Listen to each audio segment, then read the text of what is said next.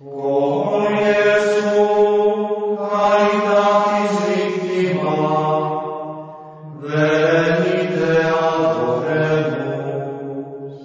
Francis Xavier, a presentation by Father Daniel Couture. This great saint lived just 46 short years, from 1506 to 1552, but accomplished great things for the glory of God. He is arguably the greatest missionary outside of apostolic times. He was instrumental in establishing the Catholic faith in India, the Malay archipelago, and Japan. A close companion of St. Ignatius of Loyola, he was one of the original seven members of the Jesuit order. His feast day is December 3rd.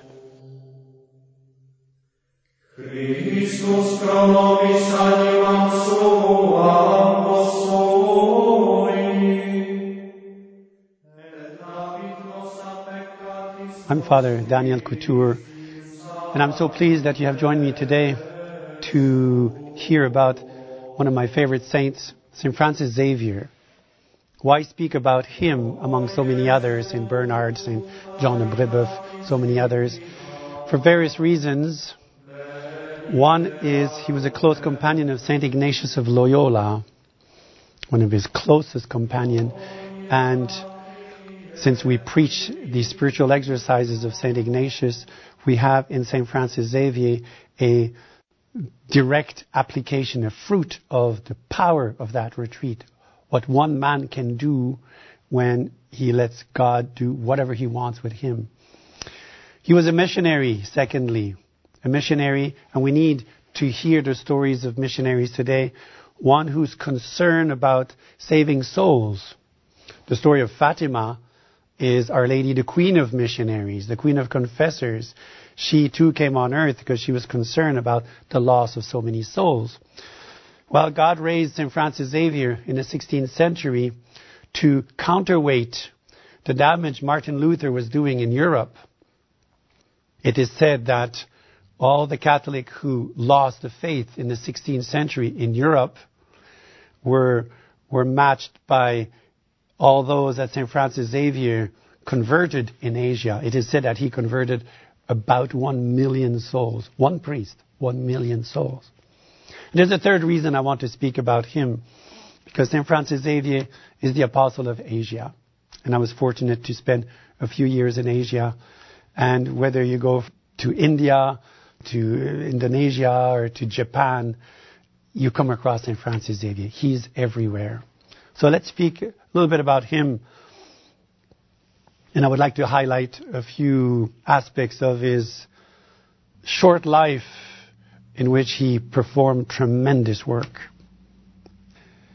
St. Francis Xavier was born in Spain in the region of Navarre eh, on April 7, 1506, very close to Pampeluna. Pampeluna is the city where St. Ignatius got wounded in a battle 15 years later. At the age of 18, rejecting his uh, parents' wishes to continue in the in the military career, he wanted to go to Paris to study, to become a master, and to attain glory in the teaching world, in the intellectual world. So he goes to Paris, to La Sorbonne, the first university of the world in these days.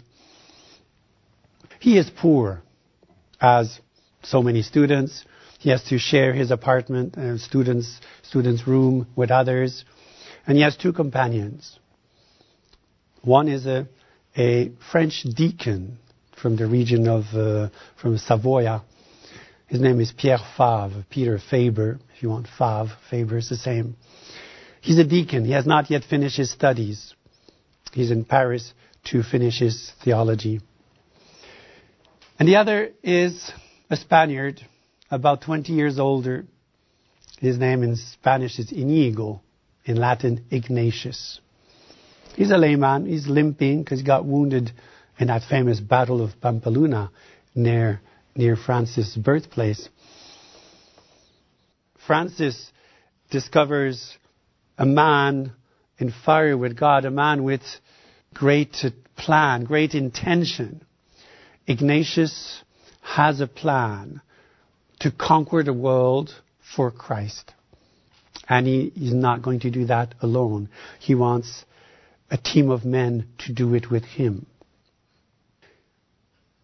But Francis is thinking of other things. Francis has other ambitions. Francis wants to become a master of La Sorbonne, a university professor. He wants glory, intellectual glory. Ignatius sees the potential of that man. And if he put, Ignatius understood, if Francis put all his energies in the service of our Lord, God alone knows what the results would be. And little by little, Ignatius gains Francis's friendship. He helps him even financially when he sees Francis in need. Although Ignatius is a poorer than Francis, he goes and beg for Francis just to win him over. And they talk, and little by little, Ignatius tries to make Francis understand that there's no comparison between the glory of heaven and the glory of this world. And what does it profit a man to gain the whole world if he suffers the loss of his soul, if he goes to hell? So, little by little, like a drop falling on a rock, Ignatius knocks at that heart. He knows there's power there. And he knows, and eventually it opens up. And Francis gives in. And Ignatius gets him through his training course called the spiritual exercises. 30 days of meditation, a good confession, a meditation on the life of Christ. And particularly when Ignatius explains the passion to Francis, that Jesus wanted to suffer. There would be no passion if Jesus did not want to suffer. That in order to suffer, Jesus had to, to hide what he was, to cover his divinity with the cloak of his humanity. And as Ignatius is explaining every wound, every step of the passion, he says, Francis, he suffered all this for you, for me. What will you do for him? And go and meditate on this. That really hit home. It's a powerful thought indeed. St. Paul speaks about it. He loved me and he delivered himself up for me when I was yet an enemy of God, an enemy of the church. So, and so many saints, St. Augustine as well, and so many saints have been, been really transformed at the thought that Jesus suffered all his passion just for me our Lord told St. Margaret Mary, just for you, I would be willing to suffer all my passion all over. So Francis gave in. Okay, Ignatius, what do you want? And he became his companion. And Ignatius recruited eight others. So they were a group of ten.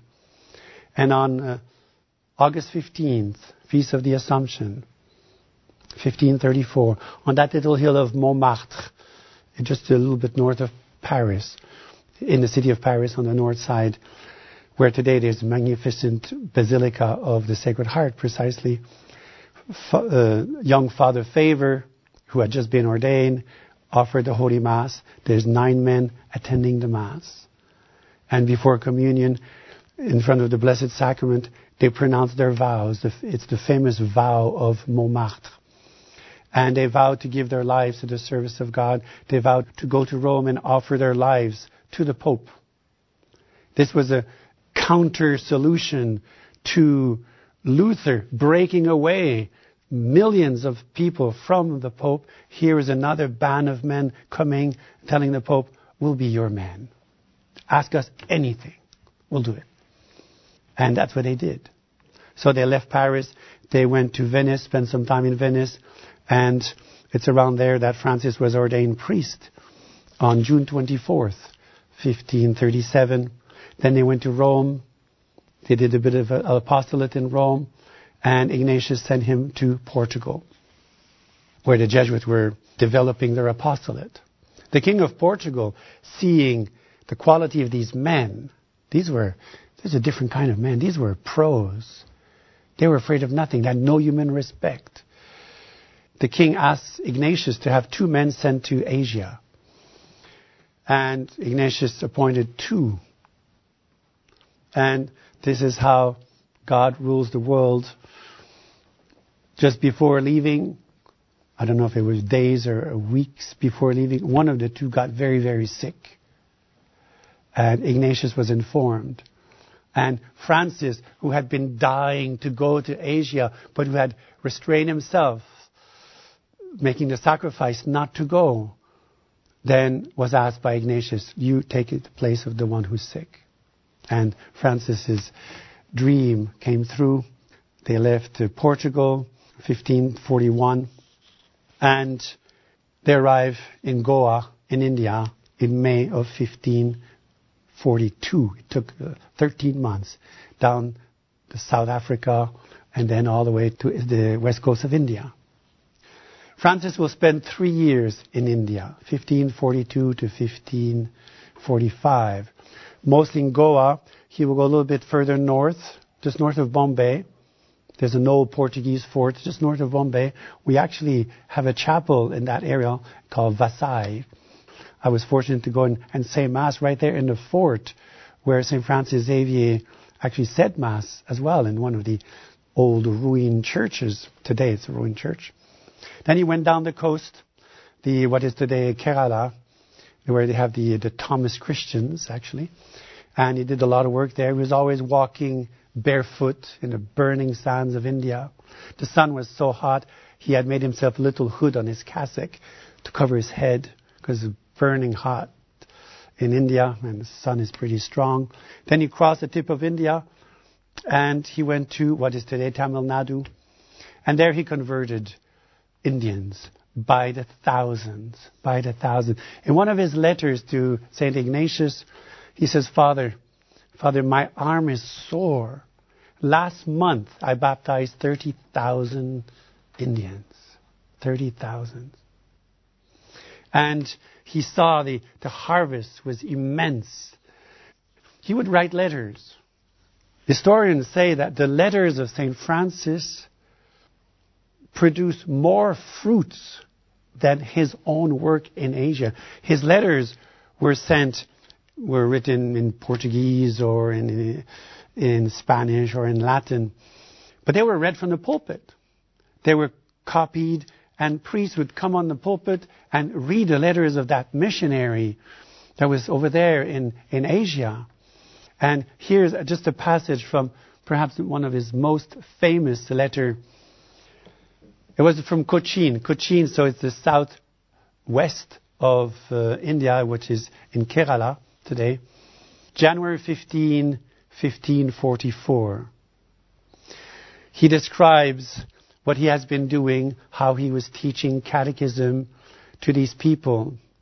And this is the passage. Many fail to become Christians in these regions because they have no one who is concerned with such pious and holy matters. Many times I am seized with the thought of going to the schools in your lands and crying out there like a man who has lost his mind, and especially at the University of Paris, telling those in the Sorbonne, that was his alma mater, remember, those at the, at the Sorbonne who have a greater regard for learning than desire to prepare themselves to produce fruit with it. That's the result of Ignatius' work on Francis. That's what he would like to say to them. How many souls fail to go to glory and go instead to hell through their neglect? And thus, as they make progress in their studies, if they would study the accounting which God our Lord will demand of them, and of the talent which has been given to them, many of them would be greatly moved, and taking means and making spiritual exercises to know the will of God within their soul, they would say, conforming themselves to it rather than to their own inclinations, Lord, here I am. What would you have me to do? Send me wherever you will, and if need be, even to the Indies. With how much greater consolation would they then live? And they would have great hope in the divine mercy at the hour of their death when they will encounter that particular judgment which no man can escape, and will say on their own behalf, Lord, you gave me five talents. Behold, here are another five that I have gained with them. That's the famous letter of St. Francis. You can see burning. Just a few hundred years later, a lady will say the same thing at Fatima. You have seen the souls of sinners going to hell. In order to save them, God wants to establish devotion to my Immaculate Heart. So he's in India for three years, baptizing whole villages. He would go to the chief. He understood, and that was Ignatius's tactics: is go to the leaders, go to the heads, convert the kings, the, the head of clans, and then they will convert all their people. So that was the Jesuit approach. Nevertheless, his worst opposition in India was the viceroy of the King of Portugal and who was uh, trading pearls with the Muslim rather than helping the missionaries. And so Francis got stuck at one stage. In 1545, he goes to what is today Madras or uh, Chennai, and he's stuck. He would like instruction from St. Ignatius, but there's no emails in these days. You have to write a letter, find a boat, and wait months, six months to get an answer. So he does the 30 day retreat. Should he go across the Indian Ocean to the other side? There's people over there that are asking him to come. And the result of his retreat is, yeah, let's go. Providence is opening a door. He gets on a ship, he crosses over to what is today Malaysia, to the city, the main city at that time was Malacca. That will become a a, ter- a base for Francis. Altogether, he will spend about six months only in Malacca because from there, then he will go to Indonesia. He heard that there was a king in Indonesia, in uh, the eastern part of Indonesia, who would like to convert. It, actually, it did not work out, but he went all the way to the Moluccas, which is south of the Philippines. And the Portuguese were actually going there to look for, for spices, for pepper, all kind of spices. They were going for commerce, but they were bringing the priest along. It's Catholic people. It is in one of these trips to one of these islands that you just imagine Francis on board the ship, and there's stormy waters, and Francis is there praying on the deck, and it's rough waters in the South China Sea. And all of a sudden, there's, so we don't know, was it an accident or was it on purpose? But Francis was holding his crucifix.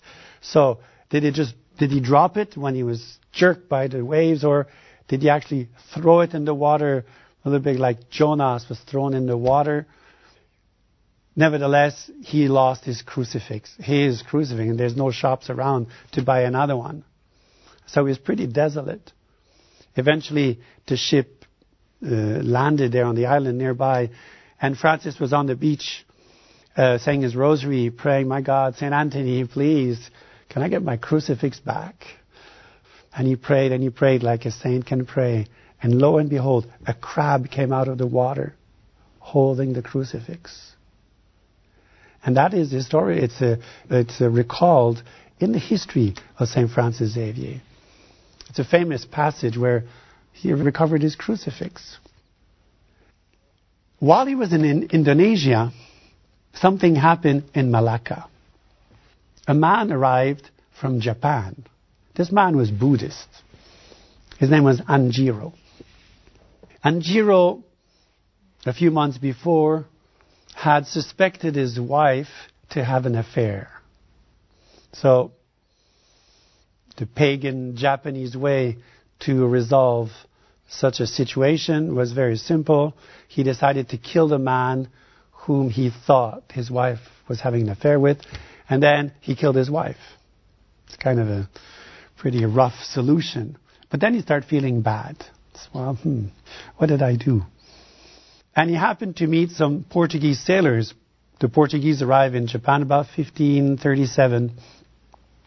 We're talking about 1545, no, 1548. Anjiro talked to these Portuguese sailors and uh, They managed to communicate in whatever language they could, uh, broken Japanese, broken Portuguese. What do you do in uh, your religion when you feel dirty in your heart, when you have done something wrong? Oh, the Portuguese says, well, we go to confession. That's simple. How do I do that? You need to find a priest. Okay, well, is there any priest here? He says, no. Where's the nearest priest? Well, the nearest priest is, is in uh, Malacca. Where's that? It's about one month by ship. Oh. But you need to be baptized first. So, when are you going over there? Well, we're going soon. So Anjiro got on the boat, went to Malacca. When he arrived in Malacca, Francis was gone to Indonesia. And so he said, Where's the priest? Oh, he's not here, he's gone. When is he coming back? Well, we don't know. You never know with Francis Xavier, he could be gone for years.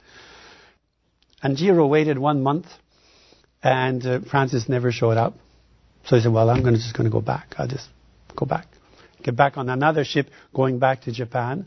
The ship was, all this is uh, historically proven.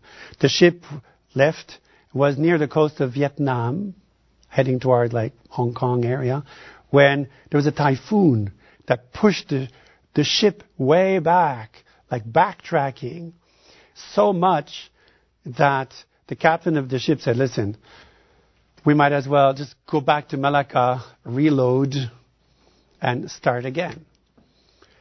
And so Anjiro came back to Malacca, and now Francis had come back. So Anjiro heard about it, and he went to the church where Francis was actually doing a wedding. And after the Mass, the couple came out and Francis came out. And here was the first encounter of Japan with a Catholic priest. Anjiro bowed profoundly like the Japanese love to do. And he greeted Father Francis. And he started asking questions. What is God? What is afterlife? What is a soul? And Francis says, Oh, this is interesting. And he discovered that the Japanese were very, very uh, philosophical. They were deep thinkers. I said, Oh, I love this. Are they all like you at home? They all like me. And so Francis says, I want to go there. I want to meet your people.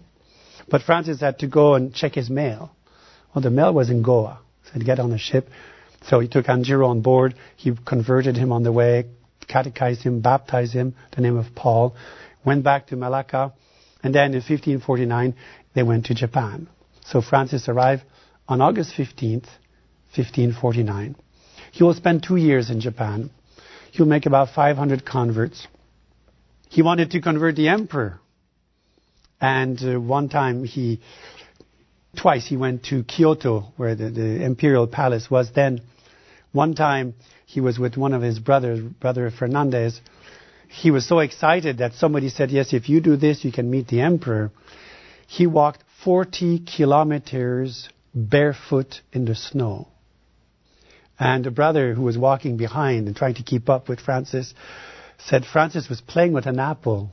Francis was pretty athletic. When he was at the Sorbonne, he was a, a, cha- a long jump champion. So he's playing with an apple, and at night they stay in some inns, Francis' feet were frozen, were cracking, and the brother said he would wrap his feet with whatever he could find. They were bleeding, and he could see actually the, the blood in the snow behind him. But Francis says, We're going to go to the emperor and try to convert the emperor, my first emperor. So, when he got to the palace of the emperor, you can still go. Some, some years ago, we went with a, a group of priests. We went to, to see this palace of the emperor in Kyoto. And one of the gates of the palace where Francis met the guard. And the guard was there and says, What do you want? We'd like to see the emperor. Uh, who are you? Well, I come from the king of heaven. We don't know him. Okay? Yes, but the king of heaven, the one who made everything. Well, we don't know him. If you came from China, perhaps I'd let you in. And Francis said, If I came from China, you would let me in? Yeah, of course. China. And uh, if your faith is so true, how come the Chinese don't know it? And so Francis, who was smart, realized that the Japanese, and even to this day, it's, it's a feature of the Japanese, their followers, their copiers. You know, today you make, one country will make a new machine, the Japanese will buy it, and then they can reproduce it. it, it they're well known to imitate. And then Francis understood that the Japanese respected the Chinese. So there came from a guard at the gate of the imperial palace the idea of going to China, convert the emperor of China, because if I can get China, I'll get Japan as well. They'll follow. So he tells Paul, let's go to China. So he left in 1551. Had to go and check his mail. Even missionaries have to check their mail, you know. So, because his superior, had to consult with his superior, which was Ignatius, who was in Rome. So, where's the mail? That's in India. So, Japan, Malaysia, Malaysia, all the way to Goa. Check the mail. No news from Ignatius. Francis had written to him, Can I go to China? And there's no answer. So he said, Well, let's go. And so he made his way back, then all the way to Malacca. And as he was planning to leave, the viceroy of the Portuguese king put some obstacle and he missed the uh, the traveling season, the the, the monsoon, the, the, right moment. He got delayed. He actually Francis actually cursed the viceroy who was blocking God's work. And later on, the viceroy died of leprosy. But eventually, Francis left, and the boat he took landed on a little island called Sanxian. Look at a map. You have Hong Kong. Go a little bit west the city of Macau, the famous casinos in Macau. Go a little bit west, and there's an island just nearby Macau. The island is Sanxian. And Francis was there with the Portuguese who were doing uh, trading, I'd say uh, illegal trading with the Chinese. The Chinese had said death penalty to any foreigners who come to China. So no Chinese wanted to take a foreigner and no foreigner wanted to go because you, you die. And eventually, for Francis, this this August 1552. Francis waited, waited. He tried to pay some sailors. They lied to him. He got sick. And on the night of December 2nd to December 3rd, he died on the island of Sanxian. The Portuguese buried him right there. They had no coffin, just wrap him in a, in a blanket, and they put some lime underneath him, the body, just bare body, and lime over him. This was December. The Portuguese captain was going to leave in February, so they were hoping that within two months the lime would have dissolved all the flesh and it would be only the, the bones left. So just before leaving in February, the captain sent one of the young boys to see the body. So the boy started digging where the body was, and it was as if Francis was sleeping. The boy said, They won't believe me. He took out his little pocket knife and cut a bit of skin, of flesh, just above the knee. And he came back, Captain, look, the body is totally incorrupt. He's bleeding. He's been, he's dead two months. He's still bleeding. So the captain said, well, I'm going to take him on board like this. We're going. So they just wrapped him in a blanket, went from Sanxian all the way back to Malacca. There they put him in a church, uh, a church of St. Paul in Malacca, where you can still see today the hole where the body was for one year. And the Portuguese in Goa said, we want the body. So the body was sent to Goa, incorrupt body, sent to Goa, where it is today on top of one of the altars, incorrupt. So incorrupt that about 50 years after his death, a superior of the Jesuits wanted relics from St. Francis. So he gave instruction to the Jesuits in India to send relics. So there's two, two stories. One story is they had to open his stomach to get some relics. And as they opened his stomach, this is 50 years after his death, his body started to bleed again. I said, whoa, wow. Later on, another request came from Rome this time, which was the general in Rome wanted to have the right forearm. the arm that he baptized hundreds of thousands of people. This should go to Rome. So, instructions arrive in India. So the superior of the Jesuit asked a surgeon to come with him. They opened the, the coffin or the, where the body was. And St. Francis had his hands on his chest like we always have.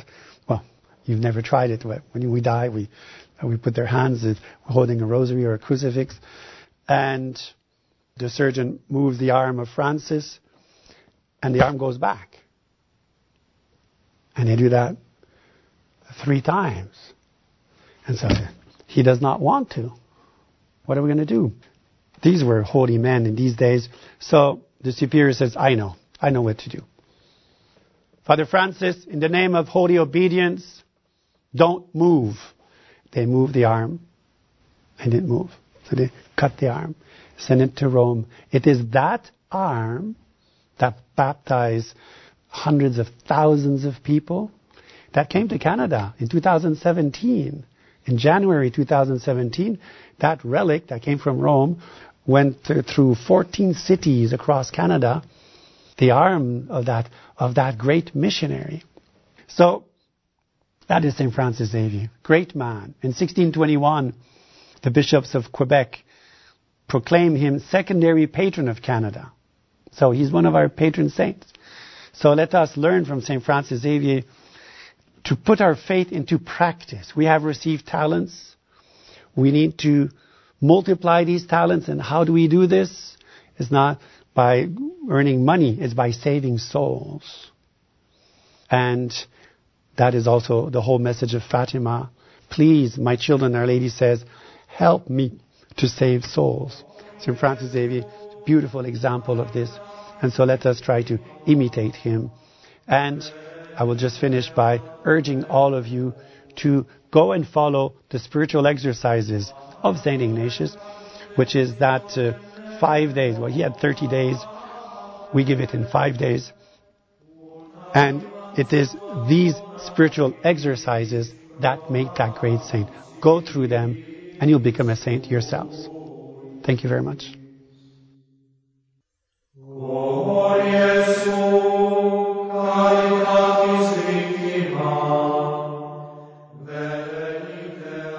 This presentation has been brought to you by the Fatima Center. Copyright 2023, all rights reserved. For more resources regarding the Catholic faith and the message of Fatima, and to support this vital apostolate with a donation, please visit our website, fatima.org, or call us at 1-800-263-8160. O Holy Ghost, illumine our faith, strengthen our hope, and inflame our charity. Give us the grace to unfailingly trust in Our Lady's words. In the end, my Immaculate Heart will triumph. The Holy Father will consecrate Russia to me, and she will be converted and a period of peace will be granted to the world. St. Francis Xavier, pray for us.